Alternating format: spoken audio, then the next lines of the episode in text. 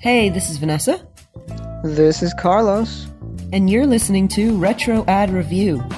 This is a podcast where we select a couple of random old TV commercials and review them.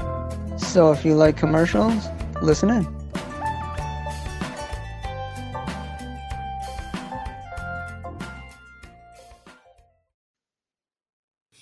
Hi, everybody, and welcome to the latest episode of Retro Ad Review, the Halloween edition. So, this is going to be an episode about Halloween and all those spooky things related to Halloween. That's all I'm gonna say from this episode. Woo! Yeah, it's going to be a very monotone episode. Yeah, this is very Halloween oriented, but it's also within stuff you would associate with Halloween, not just Halloween candy. Da, da, da. Halloween, Halloween, Halloween. December ween. So, oh yeah, that's like Homestar Runner. God, that's like 20 years old. Oh, hello. Welcome to Homestar10.net. It's dot com. So, ooh, ooh, uh, ooh. I don't know what's going on right now. All right, so we're going to kick off with the first one in our trilogy of terrors. That's pretty good, right? Like that movie with that uh, tiki doll thing. and the first one, if you want to watch it, is on YouTube, and you can see it under Freddy Krueger Hotline Commercial 1989. Once again, foolish friends, Freddy Krueger is on your phone. Dial this number now. I've got some tales to tell. Freddy's favorite bedtime stories. Dead time stories. All brand new, straight from my boiler room to your home. It's Freddy Krueger on your phone. So dial this number now if you dare. Tell him Freddy sent you. $2 the first minute, 45 cents each additional minute. Children, get your parents' permission before you dial. Well, Okay, that was a commercial. So this was this is a good commercial. I really like this commercial. I actually thought it was initially when I first saw it, thought it was promoting something else, like I don't know, McDonald's or another brand, but it's actually just purely a Freddy Krueger outline. So Yeah. essentially, the video itself is just various shots of Freddy Krueger with call Freddy. One, don't call this number, anyone. I, I don't know what it'll lead to, but it says one 909 Fred. Fred on the screen. So it's just pictures of Freddy Krueger smiling, walking around like pipes because he's a burnt man and just kind of standing around and then it it's that's it. It just says the whole time. Were those clips from the movie or? I don't know. I don't think so. Some of them look really I'm not sure if that is or isn't Robert Englund's voice, but yeah, it's be Freddy talking. Yeah. Anyway, the other thing that it says outside of Call Freddy, it says on the screen, two dollars the first minute, forty-five cents each additional minute. So it'll cost you at least two forty-five if you want to speak to Freddy Krueger for three minutes. A bargain. It's kind of a lot. yeah, that is a lot. Jesus. Like also we're talking what year? 1989. We're talking 1989 $2.45. I don't know, that might be 5 bucks right now or even more. It's stupid. But yes, that's the Freddy Krueger story. Ta-da! So who is Freddy Krueger apart from my nemesis? Your nemesis. Explain that a little bit. Yeah, he's my nemesis. So basically, when I was little, that was apart from the Crypt Keeper, Freddy Krueger was the thing I was probably most scared of. And our older sister always used to use it against me and said he was in the closet or he, I don't know, he was doing stuff. So I'd get really sad and cry.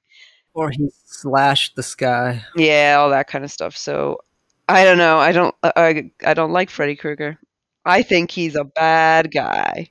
Both of those are a little silly too, though. Oh well, but I guess it is scary. I was like three. What was I supposed to do? Not believe people who told me things? Man up to it. All right. I was a baby girl. Uh, so, The Nightmare on Elm Street is one of the most popular horror franchises of all time. It was created by Wes Craven after he read a series of newspaper articles where the Hmong refugees were suffering nightmares and refusing to sleep. And then when they did, they died in their sleep, probably from all the uh, the stress and stuff. I had saved these clippings of the news story about some young men dying in the middle of severe nightmares. That's really creepy. Like that's real life, right? Yeah, yeah, it happened. There's certain things that happen in with refugees and refugee camps and refugee uh, communities. They they have specific types of problems. Wow. I guess all the messed up stuff that happened to him. So Craven, I like how his name means like what coward or something like that. Yeah. He should do more Craven and less more wine. Ah, it doesn't matter. I ruined it. He can't do much anymore, seeing as he's passed. Oh yeah, that's true. He shopped it to many studios, including Paramount and Disney, who told him to tone it down, and he didn't want to betray his artistic vision, so he said no. New Line Cinema, a small operation which it used to just distribute, agreed to make the film. What else has New Line Cinema done? Because it did the Turtles. I know they bought Friday the Thirteenth from Paramount, and they just done a bunch of stuff. They also did um the Surf Ninjas and stuff like. Surf Ninjas. They were around a lot. They've done a lot, of, but they are well known for the Nightmare on Elm Street because that's the first huge thing that they got. It's even sometimes called the house that Freddy built because that's when they got their biggest break. So the story is about a man named Freddy Krueger, who was the name of a bully of Wes Craven when he was young. And Freddy Krueger hurt children in a not nice way. Like he murdered them, right? No, he- I think he like abused them too. Oh no. He hurt children and he got off on a technicality. One of the technicalities in the movie, it says it was a a bad form filled out, and in the TV show, it was he didn't get read his Miranda rights. A bad form? That's really funny in like a really depressing way. All right. So the parents didn't like that, so they took the law into their own hands. And when he was in his boiler room hideout, they set him on fire and they killed him. Now he came back through um, demon magic stuff, and he gets revenge by killing their teenage children in their dreams.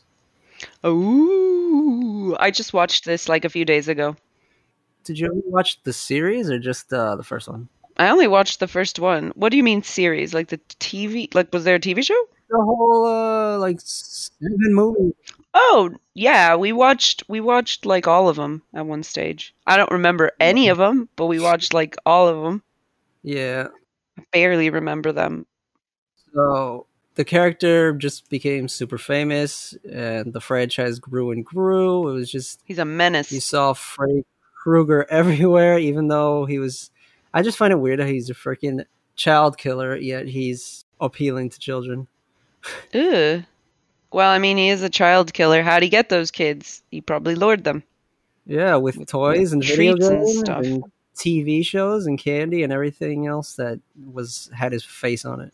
And smokes. Yeah. Yeah, the franchise grew and grew, and Craven only really wrote and directed the first and seventh film. Seventh film was released in 1994, and he co-wrote the third film, Dream Warriors. Dream Warriors. That sounds stupid. That sounds like something from like the 80s of like Conan the Barbarian type of.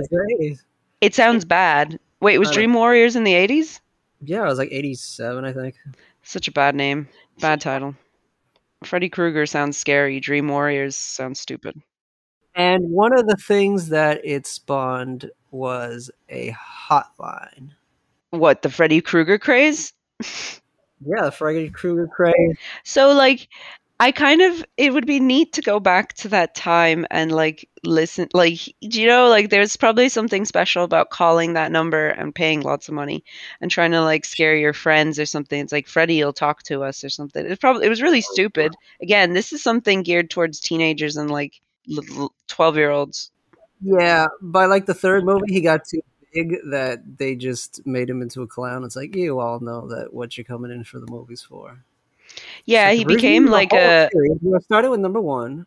Then with number two was a gay one. Number three was the Dream Warriors. Then number five was the kid from the other thing. It's just a long series. It has like eight entries. The last one being Freddy versus Jason. Yeah, yeah. Really? Yeah. Then they had the reboot in 2010. Oh, okay. They haven't done much with Freddy since. I know that they've done a, a Chucky doll series, which is supposed to be pretty good, actually. Yeah, it just it came out in like 2020 to 2021. It's supposed to be good, weirdly enough. The thing that's kind of weird, Freddy's a child killer. even in 2000, 2003 when uh, Freddy vs. Jason came out, I was like, they felt dated at that point, even though it was only 2003. yeah. It was like nine years after the last Freddy's Nightmare, which Wes Craven decided to make it like a meta commentary, and he popped out of the screen and stuff. Oh, weird. which is actually a really good movie. But one of the things that popped out was the hotline. And Freddy, like everybody else, had the hotline. So 900 hotlines were hot in the 1980s. You get my uh, pun there? I don't like that. Okay. Well, uh, it was a way to get information to people before the big giant thing we all use now, the internet. Like for sports gambling, and but others used it to make money. Hmm. Specific niche interest that people were willing to pay for allowed them to grow. Part of the fee was given to the service provider. Uh, one of the biggest ones is AT and T, Okay. which I figured out was American Telephone and Telegraph or something like that. Oh, You know that, or did you just call it ATT? I've never even bothered to think about that. No, why would I? Why would I even think about it? I guess Yeah, that's interesting. because you wanted to get into the telephone company. I don't know.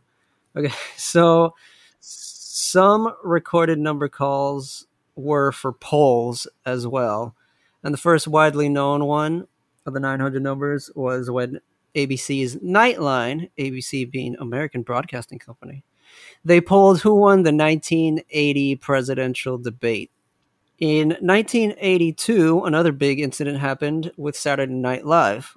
They did their famous Larry the Lobster sketch, where comedian Eddie Murphy held a lobster over boiling water and gave two 900 lines, one to either boil or the other to save him. Uh, and it was pretty much through like gestures and wordplay and everything else, like dial this one to boil. I mean, just like holding him over the boiling water, and it was That's just like, yeah, he wants to uh, boil it. So a bunch of people called in, and it was ultimately that his life was spared. But it did cause huge controversy because he was pretty much going to kill a lobster online. Depending on what people said. Yeah, Wow. but I don't know if it was Larry the lobster or another lobster that he just bought. But it ended up that some lobster was boiled and eaten by Eddie Murphy there. I guess lobsters get eaten. because some lady was like, "Oh, this is uh, this is cruel and bad. He's just obviously wants to kill the lobster." And then she says something racist. Is I thought those people didn't even like seafood. Oh my god. And then in the next weekend, he was like, "Well, Mariel or whatever the heck your name was, I kept my promise and we saved him because the people voted that way. But because you were a racist, I rescinded his uh, stay of execution." And then he pulled out a lobster and just started. Oh eating. god. Okay. I was like, "That's kind of messed up." That man is sick, and I thought those people didn't like seafood. My word is bond, okay? And I did say last week that I was going to let Larry the lobster live.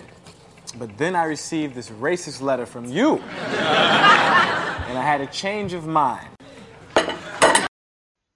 The whole thing is messed up. I mean, you can eat lobster, but Jesus. Yeah, I know. Uh, but anyway, all right.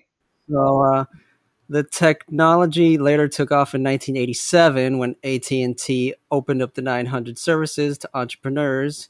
And whenever something new is open, it's kind of crazy, right? Yeah, yeah, Making many people rich. That's cool. But in the usual beginning Wild West stages, it's usually weird. Many of the earlier ones were, what would you think? Of the 900 numbers, Yes. they were related to ladies of the night and stuff like that. Mm, yeah. Yeah, no, I'm just saying, like, I always thought they were just Everything purely. just pops up like that, and that's the thing I associate most with 900 numbers because I was up late night doing my homework or something, and then it was like, "Ooh, can you poop? No, you can't. Here's some supplement," and then like sexy ladies popping out. The women who are there aren't going to be that attractive, and it's probably just other men messing with people. Oh well, on the internet. I bet back in the day with the 900, you probably had an actual woman. Yeah, it would always be like, "Ooh, we're we're bored and want to have fun or whatever." So we're yeah, so bored. We're willing to pay this money. Now, two ways to enjoy America's most exciting dating network with the first minute free. Call me. I just thought I thought that all 900 numbers were adult numbers. I thought there was because like you know you have like one 800 numbers, so I just thought it's like Yeah. oh 900 was specifically reserved for the adult stuff, not. Meanwhile, you called one 800 for something else, so I didn't realize you could call it to I don't know talk to Corey. So that's that's weird. So it crossbred with personal and classified ads in the newspapers. It was a huge business. In 1991, they raked in almost a billion dollars, and by 1993, there were more than 10,900. Wow. Some of the bigger ones I remember were uh, like the Freddy hotline and the uh, Hulk Hulkamania hotline. What? And because we saw it like a thousand freaking times on the freaking VHS. One nine hundred eighty nine Maurice Whoa, that sounds really familiar. What is that? from Little Monsters. Oh God, I remember that. Jesus, that's really funny because you said that and it just like triggered something in my head, but like I couldn't quite place it. Yeah. That's funny.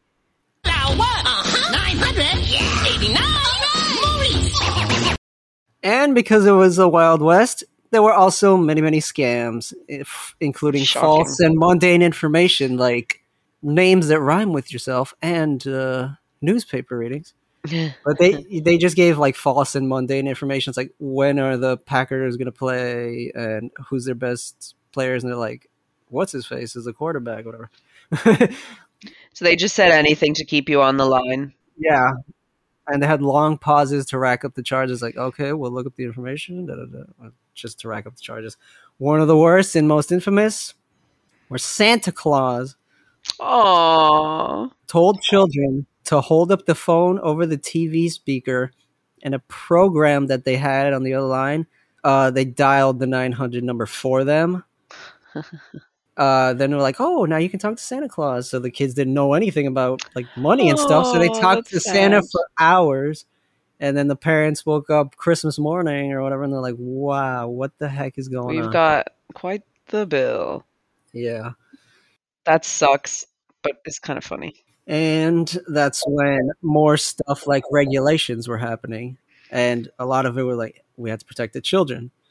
Protect the children from adult businesses was one of them. From Santa. yeah, and the adult business was one of the heaviest hit. The adult business were targeted by Congress in order to protect the children. In 1988, one of them failed because it too narrowly focused on what was offensive to children and the free speech grounds and all that. Huh. So the U.S. Supreme Court struck it down. But in 1992, with the Helms Amendment, another passed, which was essentially you need a subscription, and they were like, "That's not really too much of a oh. burden on you guys." Even though they claimed it was, and it probably was, and it severely damaged the business, and the U.S. Supreme Court upheld that one. Right. Okay. So they that, also cracked down on scammers. In 1993, the FTC made it mandatory to say costs up front. That's why you always hear like uh, two minutes for the first minute and da da da. Give callers a chance to hang up with no fee, which hurts you if you're a business. Block 900 numbers. Illegal to advertise to children under 12. And immediate refunds until the matter was disputed, which is kind of harsh if you're a business, you know? yeah. Like, how do you prove that you scammed or whatever? Yeah, yeah. That's pretty messy. Well, it was good for the consumer or non-consumer in some cases. Yeah, so it was really hurting it. But in the mid 90s, the internet was creeping in and it was killing the industry as the services moved to websites and they were free. Well, a lot of it was free. And then if you wanted to pay for stuff, it was a little easier, even though it took seven minutes just to get online. Yeah, that's how much people were like desperate to just have private ways of accessing things. Yeah, I just always looked it Uh. up for like GameFAQs, which came out in like '95 or something. Every game since then, I've been looking it up. yeah, so they're pretty much dead now. In 2012, Verizon was the last major communications company in the U.S. to eliminate their 900 number service. Wait, when? 2012. Wow. That's long. It ended in the US, but it still lives on in less regulated countries. So maybe in like. I don't know, Panama or something, you can dial up the phone and hear Freddy's creepy tale. I don't think Freddy's. I don't. I think Freddy got out of the 900 game.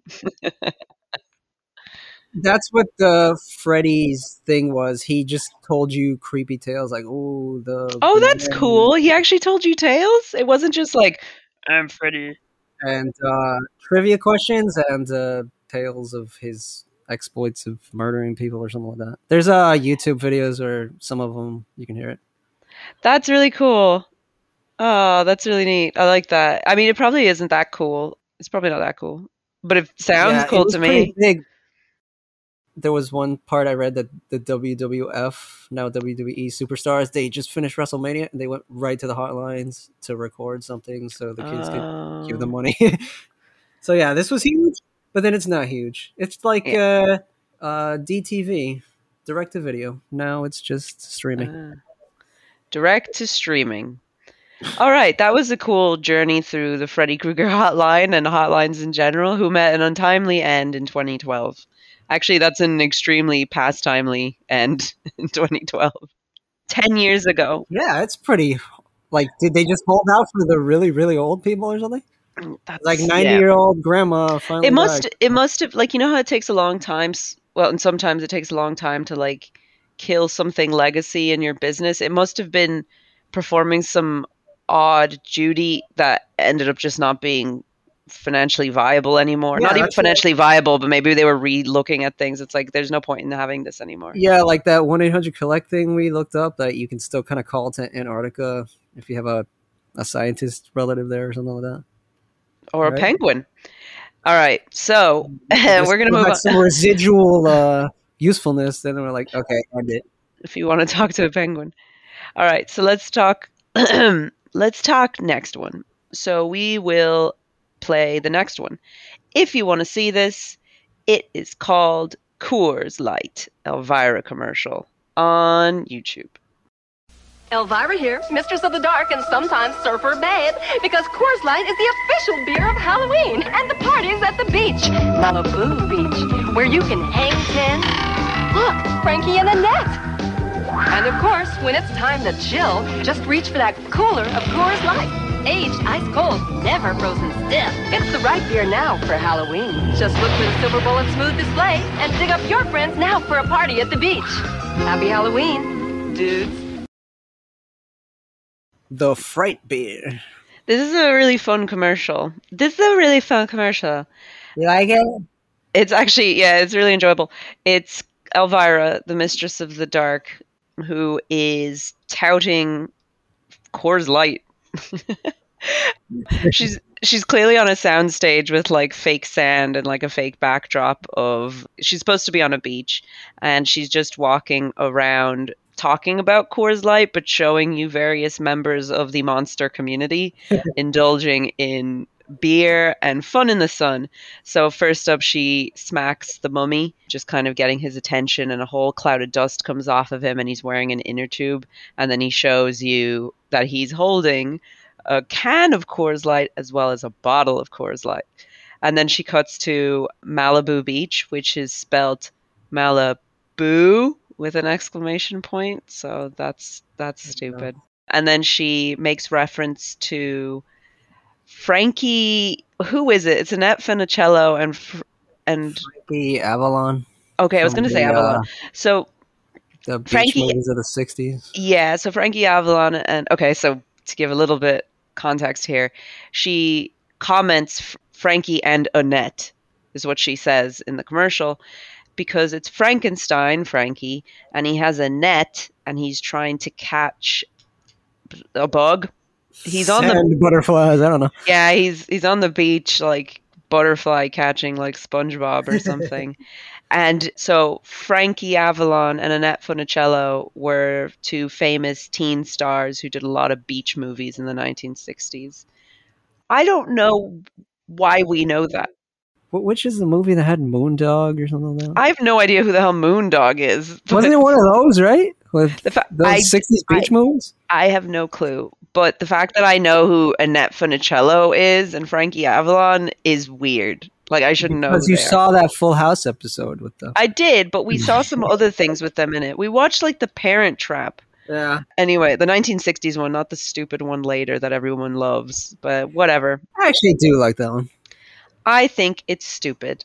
I, I like the old one. It's just more comfy. That's about it. Anyway, uh, sorry, tangent. But in the commercial, she meets Frankenstein and then she hangs out with her team of friends around a big cooler of Coors Light.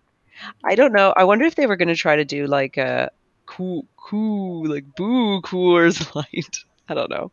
Anyway, all the monsters are having a beach party. It's a monster mash on the beach. That's it. Boer's Light. Boer's light, yeah, You're that's a what boorish boor. Boer light. So that's that's a cute commercial. I like it. It it's it kind of Elvira feels like she was in that vein of like, do you know how the Crypt Keeper always made like bad Stupid puns? puns. Yeah, like just yeah, bad that's jokes, kind of her thing, though. spooky bad jokes. But Did maybe you it was watch her? thing. No, I didn't. I just knew who I she was. kind of did here and, And she seemed because she's nice. been around for a while. she just seemed like a nice person. I don't know why. like as in like in the things she seemed like something to not be scared of if if that makes sense. I hated Freddy Krueger and the Crypt Keeper, but I could tolerate Elvira. Yeah, because she was just a lady and she looked like she looked like she could be your friend maybe. Who knows? I don't know how this pops out of your head.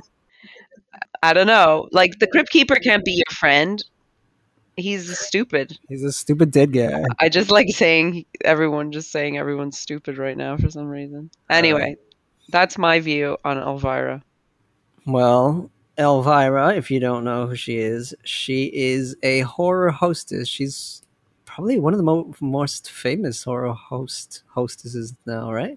Like when you think of it. Yeah, I mean, there's not that many horror hosts out there. I think there used to be. I guess she's the one that was the most mainstream Yeah, because I mean you could hear like Joe Bob Briggs and uh, Svengoolie and stuff like that, but Sven not too many people know who they are.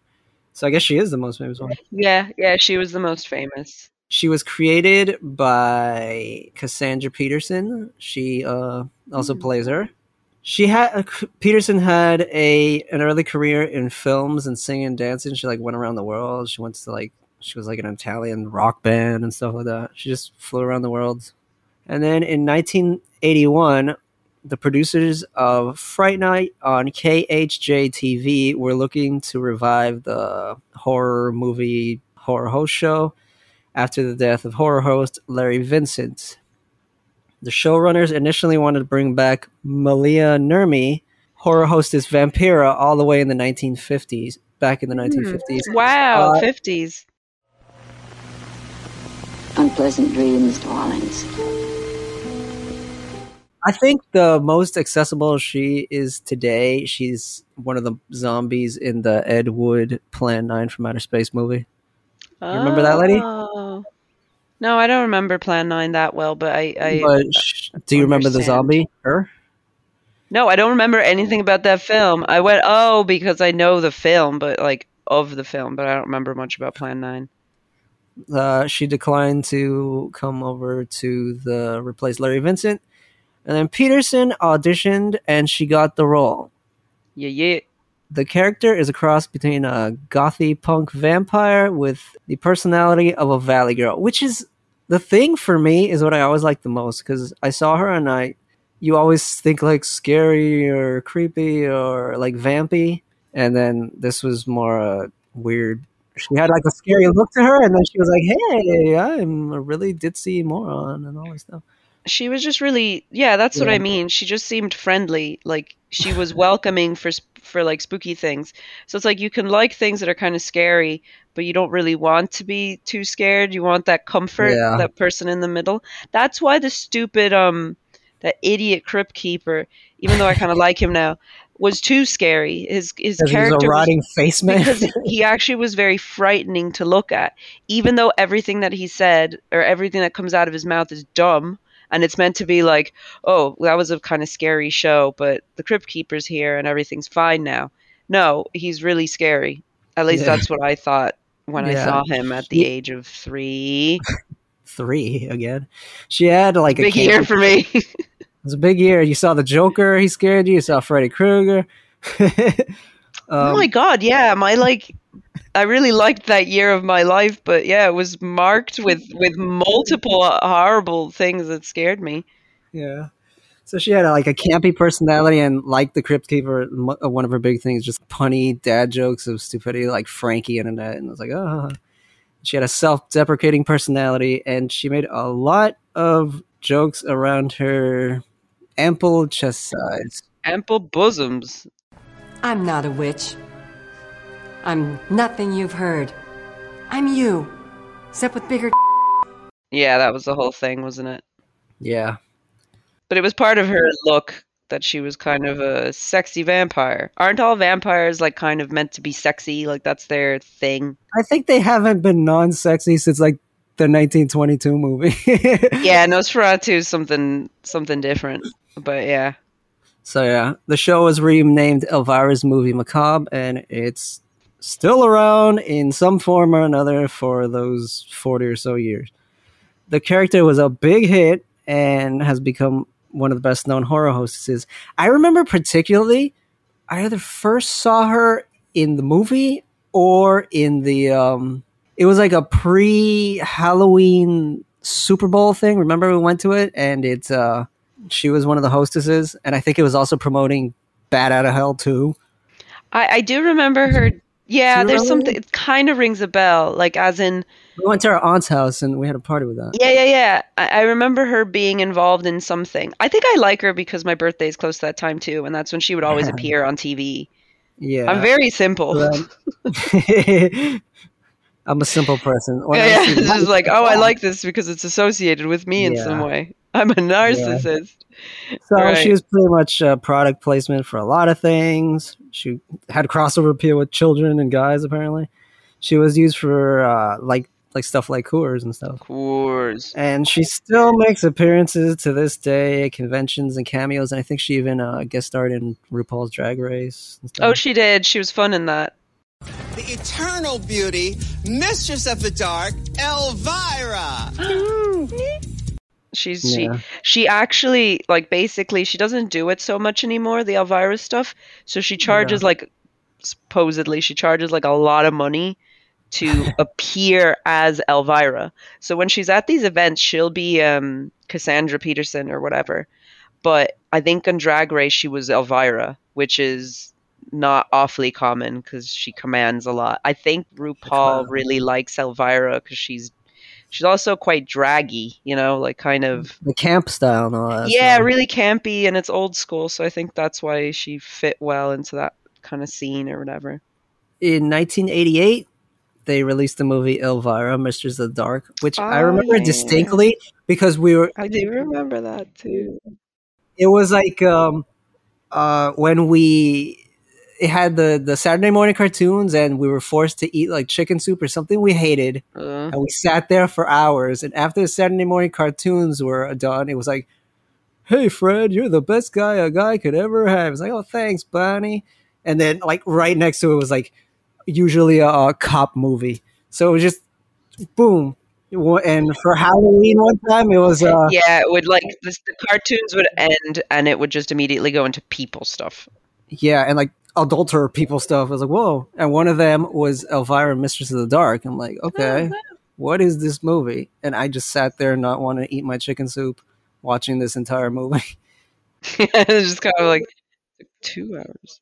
I think it was either the the football game or this movie that when I first saw her. And the movie was about she inherits a house from her dead great aunt after she was fired from the horror hostess show, Oh. and her evil great uncle for, for possession of a spell book he'll be using to take over the world. She goes up to like conservative Salem, Massachusetts community, and they're like, "Oh, she's weird, but she's also a witch. Burn her." and then her evil uncle gets the book. Wait, is she a witch? No, I'm she not a has to fight him with a super talisman from her great aunt. Maybe in the movie she was because her great aunt was a witch. So it's a kooky film.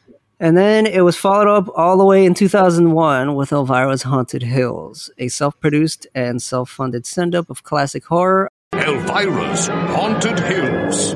I think she was even like a Scooby Doo movie, one of the VHSs or straight to streaming video things. Do you remember that? No. no, I don't. and she still, in some way, does Elvira's movie macabre. I think I s- just saw one recently, but yeah, it's kind of like Mystery Science 3 3000 and stuff. She's Yeah, like, okay. oh, look, that uh, cheap monster, blah, blah, blah.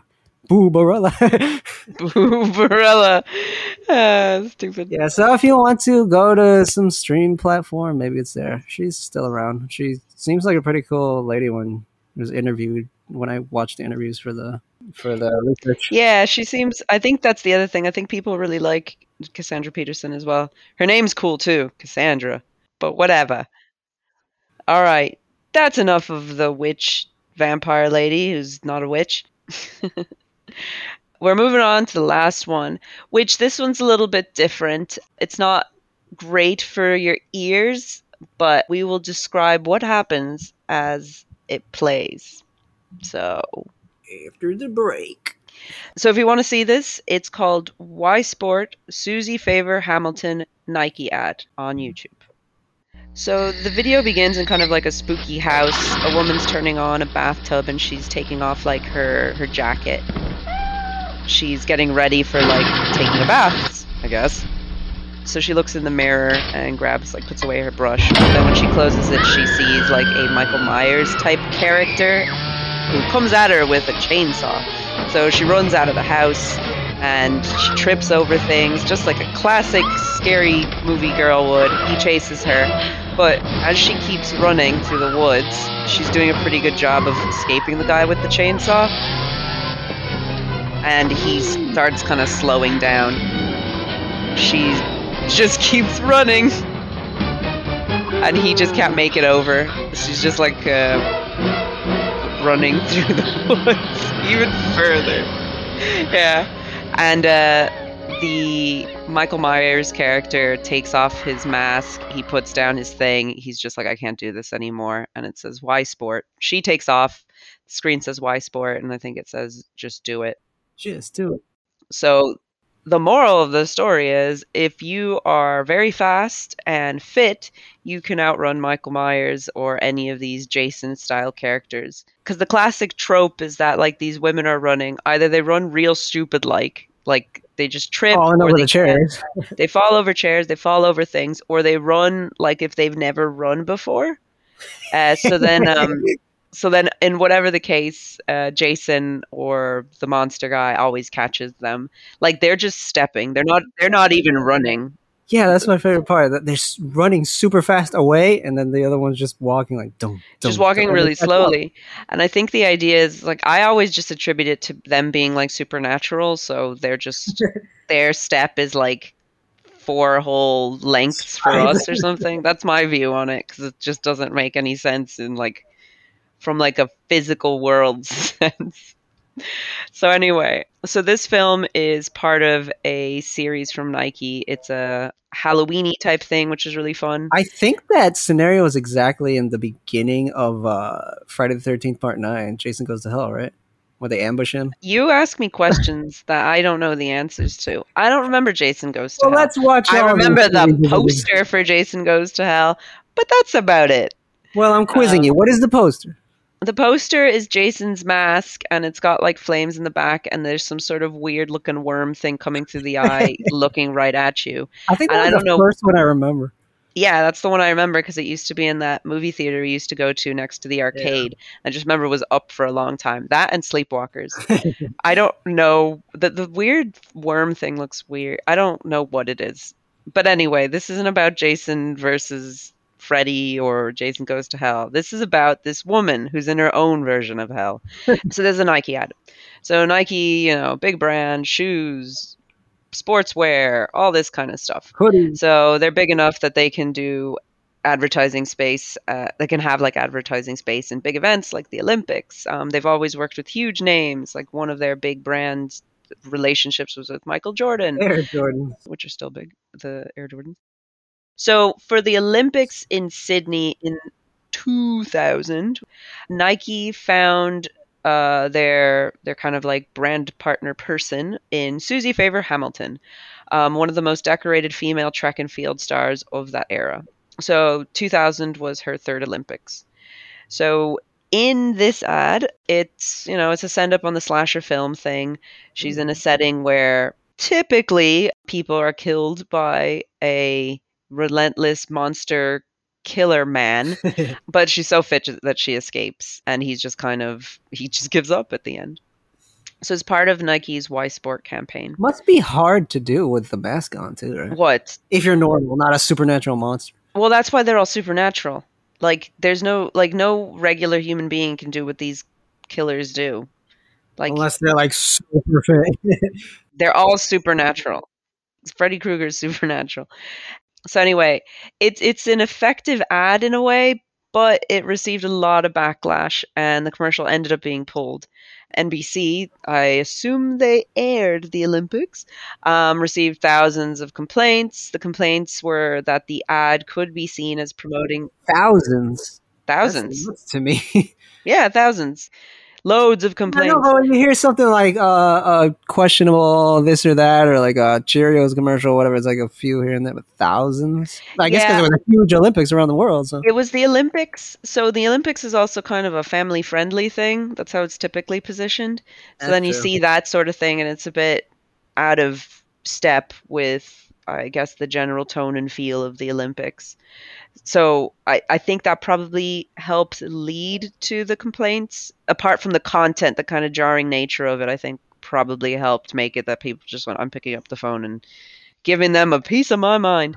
but anyway, uh, the complaints were mainly around the ad could be seen as promoting violence against women, which is a typical complaint with the slasher genre anyway. On the flip side, Hamilton, the track and field star, she said she enjoyed filming the ad. But I guess you can enjoy something and the end result be not so great. then again, she uh, was paid, so who knows? That's true. She was probably paid loads. yeah. There was also that Lance Armstrong one. Remember? Oh yeah, so there was a Lance Armstrong one from the Nike campaign. It's where he revives an elephant. An elephant? He revives an elephant by breathing into its trunk because he's so CPR. fit and so much lung capacity that he can revive an elephant. She stopped breathing. I think we are losing her. Is there nothing we can do? I'm a human cannonball, not a doctor.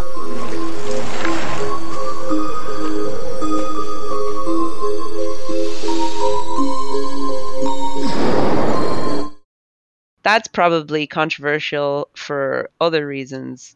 I wonder if it got like animal complaints or something. Nah. Well, there's always some kind of complaint, I think, but I meant more so about Lance Armstrong's history. But the complaints about slasher films. are more in keeping with Halloween than some sort of PETA nonsense. So we're going to keep on with that. So this ad is is just a send up on the slasher film stuff. So in a slasher film, in the event you don't know what it is, don't worry, we'll cover you. A killer stalks and kills people with various sharp objects like a machete or sharp fingers. and there's usually a sense of mystery over the killer's identity. So no one really understands why this guy's killing. We must find out what he's doing and take him down. Who is he? That kind of stuff. Despite being very violent, they're popular. Horror movies tend to be popular, and this is a fun subgenre for a lot of people. While there's a lot of history behind this type of film, the modern slasher genre is mainly attributed to John Carpenter's Halloween in 1978. So Halloween is about Michael Myers attacking people with a machete. He just walks around and murders people. It's horrible. Um, there's not much else to it. There probably kind of is, but there's not like this huge l- like you know how like say for instance the omen has this huge lore of like this man this child is the antichrist and we must and all this kind of stuff this is just like this guy's killing people like that's the end of it he's a maniacal freak Yeah, the question was about is pure evil, does it actually exist? yeah i think that's the kind of deeper thing to it but like the base of it But then he essentially turned into a weird uh, Jason variant. Yeah. Yeah, that's yeah, that's what he became. He became that. Even Jason became a weird variant of himself. Like he's not really what Jason was in the first one. But anyway, Yeah, then he became a zombie. yeah, it's just some sort of supernatural, superhuman thing. So, right, this film, so Halloween kind of set the standard for most slashers kind of going forward. It played on the fears of safe. Where is safe? Like the suburbs, schools, you know, if you can get murdered in them, no place is safe. Everywhere is dangerous. So, it played up on that that aspect. It's not like you're just going to be killed in a spooky cabin. You might be killed in your bed where you feel happiest. So, slasher films, in relation to this, they also kind of help cement one particular trope, which is the final girl trope. What's the final girl trope? The final girl trope has has young women usually being the last survivor of the killer's kind of onslaught. The term was coined by an academic, Carol J. Clover. So the final girl is usually the best of moral character of all her companions, many of which, or probably all of them, have been killed throughout the film. So as the movie progresses, we're kind of supposed to root for the killer in a way. It's like, yeah, he's stabbing everybody. But then our focus kind of shifts sorry, shifts to the final girl. So we're like, come on, stay alive, final girl. You gotta beat this guy who keeps trying to kill everybody. Evil, unstoppable monster. You got to stop this unstoppable monster. So the final girl trope um, receives a lot of criticism. The way that it's presented, especially in slasher films, is that the views towards women are that they must be of good moral character or they'll suffer the consequences, even if they survive the initial attack. So typically, the final girl is this really sweet, innocent, young, naive person or at least the soft one and stuff and all the other women within the film tend to be i don't know sexually promiscuous or Yeah, even presentation, they're like cuter rather than like super hot, Yeah. right? yeah they're usually they present as much more girlish while the other ones present as more like women eh, you know so even if they're like teenagers or whatever so the final girl will survive and you usually associate it because she's the good one because she's adhered to society's standards of what a good woman is and the bad women die because i don't know it's their comeuppance for being bad women so a lot of times the other women the other women that get killed are criticized for their immoral behavior. There's also criticism in that they're typically objectified for a male audience or they're killed at moments of sexual or sexualized instances. So um they made fun of this in like Cabin in the Woods where like all the characters are supposed to be tropey and one of the characters who was just kind of like a normal girl, like just a regular person started Yeah. getting really like sexually promiscuous or, or whatever the word is. Uh, so it was just kind of bizarre. Good film though. Yeah, they're like playing with it Yeah. a lot. So in these fil- films, it's not just women who die, but the men die. They usually die faster and more gruesomely, and kind of silly too. Like sometimes you'll just see them, you almost laugh at the way they die, even though it's it's meant to be dramatic or whatever. But the women tend to be stalked, and they usually are in terror more. So it's much more of an intense experience than it is for the male characters. Typically, in these kind of standard slasher films, not the ones that are trying to subvert the slasher tropes or anything like that. In that, you know, that's been going on for a long time, but like in recent history, the chastity aspect has been dropped, um, and more kind of movies are kind of playing with the final girl trope. So there was a film called Final Girls, kind of about that. I just mentioned the one. So is it still really a trope now, or is it just Yeah, something of the past? It's sort of funny when you say that because it's a bit like a trope is cemented, but then when a trope starts getting played with too much, I guess it still is a trope, but like if more of the films are messing with it than are adhering to it, is it just a gone thing? Is it Yeah, no, is it just is it no more? I don't know. I mean, tons of slasher films and tons of horror films are are published or sorry, are released every year. We'll see them on like Tubi or something like that. So I bet you they all adhere to the standard trope of I do remember girl. that movie. It follows. It still had like she was, she got a evil disease curse because of sex. Yeah, but It's that was supposed to be It's not slasher, but it's within horror. Yeah, it, it's kind of a commentary on something else as well. A lot of these kind of horror films are most horror films are kind of commentary on something, but I think that one was specifically about disease or something like that. Yeah. Yeah, so so kind of going back to all the trope stuff, Scream was one of the one of the notable kind of I would say recent, but it's not. It's like 30 years old film or horror film that kind of played with these tropes, and it was directed by Wes Craven of Freddy Krueger fame, and it directly examined all of these things we've sort of spoken about. Like Jamie Kennedy just pretty much saying, "Hey, this is what it says in the horror movie." which was very refreshing when it first came out, but then you saw it again and again, and it's just like, okay, we get it. Just because a character says it. Mm. There are certain rules that one must abide by in order to successfully survive a horror movie. Yeah, all the '90s ones. Remember all the posters with just the headshots of the pretty people with like a knife in the back or something. Yeah. So Craven even remarked on at one point about the misogyny of slasher films. So it wasn't really lost on anybody that these films aren't presenting women in a good light. I guess there's the whole thing about like mainly male audiences watch these things. I don't know if that's actually true or not, if that's still true. Like Yeah. that mm, it's a primarily male audience. Maybe it is. I have no idea. I have mean, a feeling I- it is. Probably. I don't know. I really like horror films. I'm not saying that I'm an exception to the rule or something, but I, I suspect there's a pretty healthy female audience out there for, for horror films. I think it was probably in reaction to being so scared of all of these films as a kid that I just ended up liking them. Especially zombie ones, but they kind of got overdone because everybody started liking zombies for some reason. Yeah. And that's the end of our spooky episode. No, I'm kidding. Um, so we're at the end of all the things. So let's rank them. Yeah.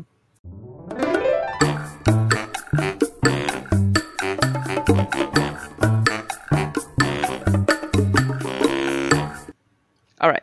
What's your least favorite commercial of the three?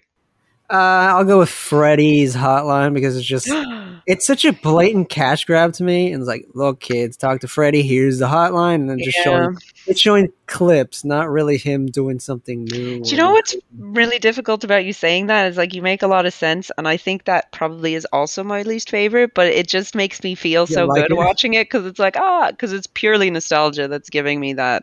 Ah, this is so cool. This is like some an era that no longer exists about you know 900 numbers and Freddy, which is just fun. Um, but yeah, it doesn't really have a story. You have to call to receive the stories. like 3 a.m. and you're watching this call to be scared. um, okay, so then what's the second one? Uh, the second one would be, I guess it would be going in order how we went. Coors Light because it's just her being silly and like, look, I'm on a fake beach. Have some Coors Light with all these kooky monsters, and it's just it's basic again. You're making too many good points. She's uh, a nice character, funny, and it's like, well, we're having fun at the beach. It's nice. Let's get some Coors. Yeah, I I think I'm gonna have to do the same thing, just on the merit of it. It's a fun commercial and it's cute, but but that, that- that's it. Like it is a it is a fun commercial and it's cute and it does sell the product pretty well. It's it's cool. I like it. I actually really like it for a Halloween theme. I guess the reason why I would put the last one at the top is just because it's a fun. It's actually kind of bad, but like it's a story that I haven't seen before, so that's kind of funny.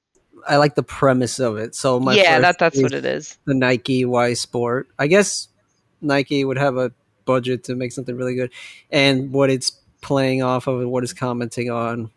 And if you're a horror fan and you see it, it's like, oh wow, that's what I watch in the movies. But she escapes because she's really, really fit and really, really good. Yeah, So yeah. buy our shoes and you'll not die. I guess. Yeah, so it's it's cute. It's cute for well, cute's probably the wrong word That's for a it. very wrong it's, word it's a nice send up of yeah, I know. It's a nice send up of the slasher thing. It is a little jarring if you saw it when you were watching all those other like Nike ads and weedy stuff. So I can understand why there were complaints. Yeah, you had like Lance Armstrong breathing into an elephant, and then you see violence. Yeah, so this one's a little bit more Like, why is it the woman that has to be chased Intense. and murdered, but she doesn't get murdered? So, yeah, I, I get it. Maybe they had one of the judo women. All right. So, of the three, what product would you buy? I would buy based on the commercial. I would I would buy Coors because I want to have fun at the beach and Yeah, I don't Um, even drink. yeah, I mean, yeah, just replace it with a soda and it's okay. That's what I'm gonna do. Yeah, do. exactly. Like if it was like Coca Cola, I would have been like, "Yep, that one." A Coke. Followed by Freddy, because I want to know what the stories are. Okay, quick last question, Thunderdome round. Favorite Freddy Krueger song? I have no favorite Freddy Krueger songs. What? Is, I don't even know what that means. DJ Jazzy Jeff and the Fresh Prince, Nightmare on My Street, Fat Boys. Are you ready for Freddy or Dokken's Dream Warriors? I'll go with Dokken's Dream Warriors because it's a really good song for the third movie. I don't know the first one because what? It's all very ridiculous. I, I don't have any any thoughts. I'll send you the links to all of them. Okay, so that was the last question. That was a nice episode.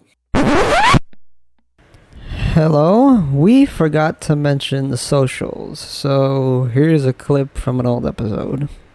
If you liked this episode, make sure to subscribe to us on Google Podcasts, on Apple, kind of like the iTunes kind of thing, Anchor.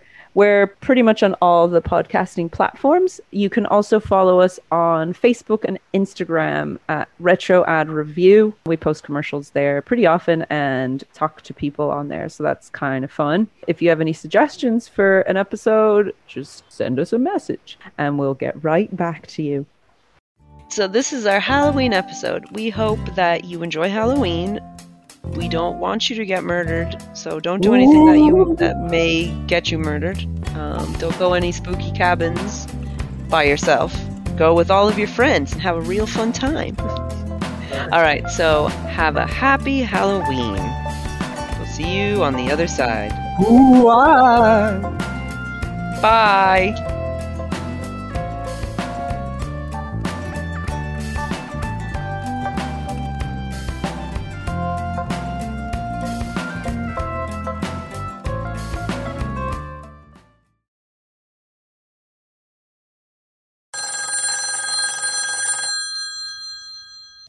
This is Carlos. Nice hearing from you, Carlos. Happy Halloween, dudes.